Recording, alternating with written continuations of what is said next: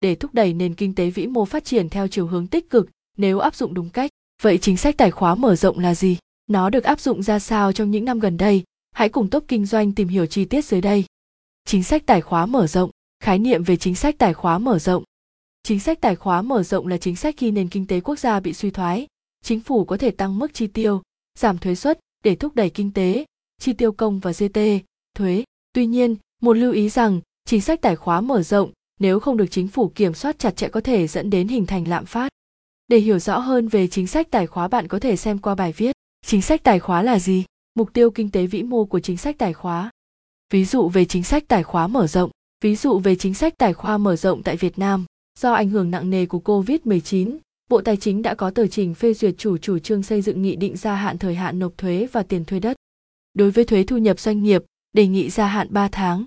Đối với các hộ, cá nhân kinh doanh, Bộ Tài chính đề xuất gia hạn thời hạn nộp thuế giá trị gia tăng, thuế thu nhập cá nhân đối với số tiền thuế phát sinh phải nộp năm 2021 trong các ngành kinh tế, lĩnh vực được gia hạn. Đối với tiền thuê đất, Bộ đề nghị gia hạn đối với số tiền thuê đất phải nộp kỳ đầu năm 2021 của doanh nghiệp, tổ chức, hộ kinh doanh, cá nhân thuộc đối tượng được giảm.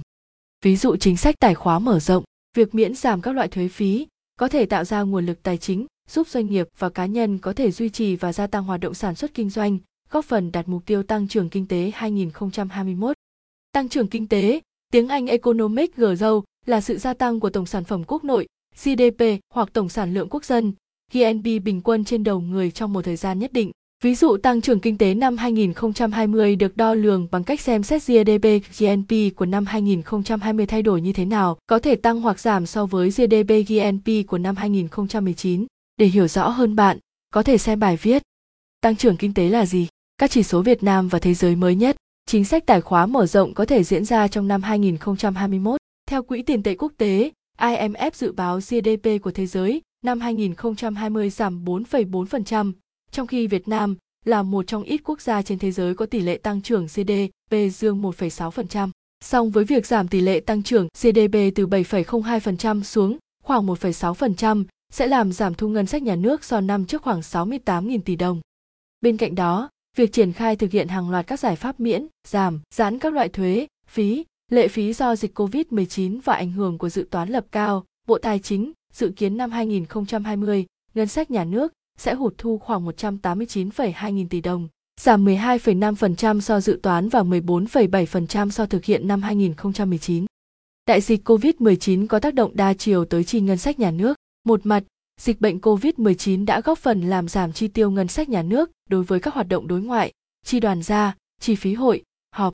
Mặt khác, đại dịch COVID-19 cũng làm tăng lên các chi phí phòng chống dịch bệnh và triển khai các gói hỗ trợ trực tiếp và gián tiếp cho người dân khắc phục hậu quả dịch bệnh, ổn định kinh tế, xã hội, đặc biệt trong trường hợp dịch bệnh diễn biến phức tạp, đòi hỏi cần triển khai nhiều giải pháp phòng chống dịch trên diện rộng.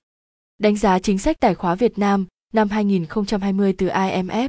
Trong bối cảnh đó, nhiều chuyên gia đưa ra các khuyến nghị chính sách Việt Nam cần có phương án cắt giảm chi tiêu hiệu quả và tìm nguồn thu bền vững hơn trong bối cảnh thuế trực thu đang chiếm tỷ trọng ngày càng thấp, đẩy nhanh tiến độ dự án thuế tài sản. Đưa vào chương trình làm luật của Quốc hội trong nhiệm kỳ 2021 đến 2026. Cần có những thay đổi trong tỷ lệ, số lượng thu nhập hoặc đối tượng phải nộp thuế liên quan từng khung để tính thuế suất thuế thu nhập cá nhân, thay vì chỉ đề cập đến thu nhập tối thiểu, không phải nộp thuế hay nâng mức giảm trừ gia cảnh giả soát lại chính sách ưu đãi thuế đối với doanh nghiệp, đặc biệt là doanh nghiệp FDI, cần tính toán và công khai thông tin về chi qua thuế thông qua hình thức ưu đãi thuế cho doanh nghiệp. Đặc biệt, Việt Nam cần nỗ lực hơn nữa trong việc cơ cấu lại các khoản chi ngân sách để giảm nợ công, giảm thâm hụt ngân sách. Chi ngân sách cho y tế cần được tăng thêm, nhưng cần chú ý phối hợp chính sách bảo hiểm y tế và nâng cao tính hiệu quả của sự phối hợp này. Các số liệu về chi đầu tư phát triển cho lĩnh vực y tế, giáo dục cần được công khai trong các báo cáo ngân sách tăng cường công khai, minh bạch số liệu về chi cho nông nghiệp, bao gồm chi thường xuyên và chi đầu tư phát triển trong các báo cáo ngân sách.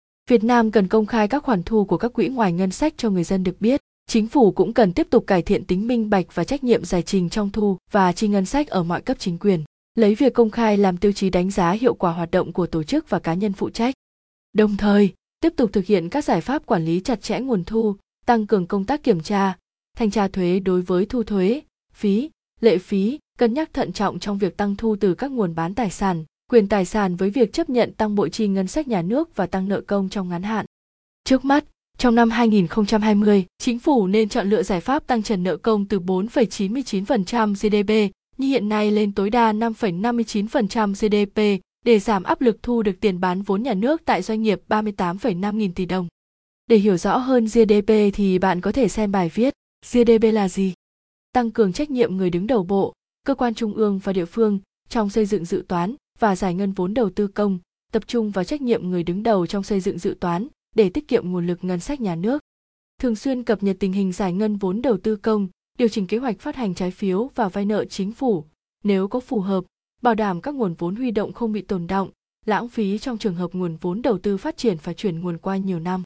Tiếp tục thực hiện tiết kiệm chi thường xuyên theo lộ trình và giải pháp đã đề ra, hỗ trợ người dân và doanh nghiệp gián tiếp thông qua việc trợ giá các mặt hàng thiết yếu do nhà nước quản lý như giá điện, giá xăng dầu, tăng các khoản chi hỗ trợ, nâng cao tiềm lực nền kinh tế cả trong ngắn hạn và dài hạn, quản lý chặt chẽ các nội dung chi hỗ trợ, chi an sinh xã hội đã ban hành, bảo đảm các nội dung chi đúng đối tượng, đúng mục tiêu đã đặt ra.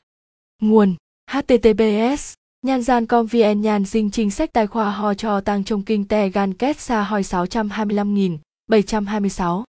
Tạm kết về chính sách tài khóa mở rộng. Chính sách tài khóa mở rộng là một công cụ trong kinh tế vĩ mô được chính phủ tăng chi tiêu công, giảm thuế để các cá nhân và doanh nghiệp có nhiều nguồn lực hơn để gia tăng sản xuất từ đó thúc đẩy nền kinh tế tăng trưởng theo hướng tích cực. Ngược với chính sách tài khóa mở rộng là thu hẹp hay thắt chặt, bạn có thể tìm hiểu trong bài viết chính sách tài khóa thắt chặt là gì, vai trò với nền kinh tế vĩ mô.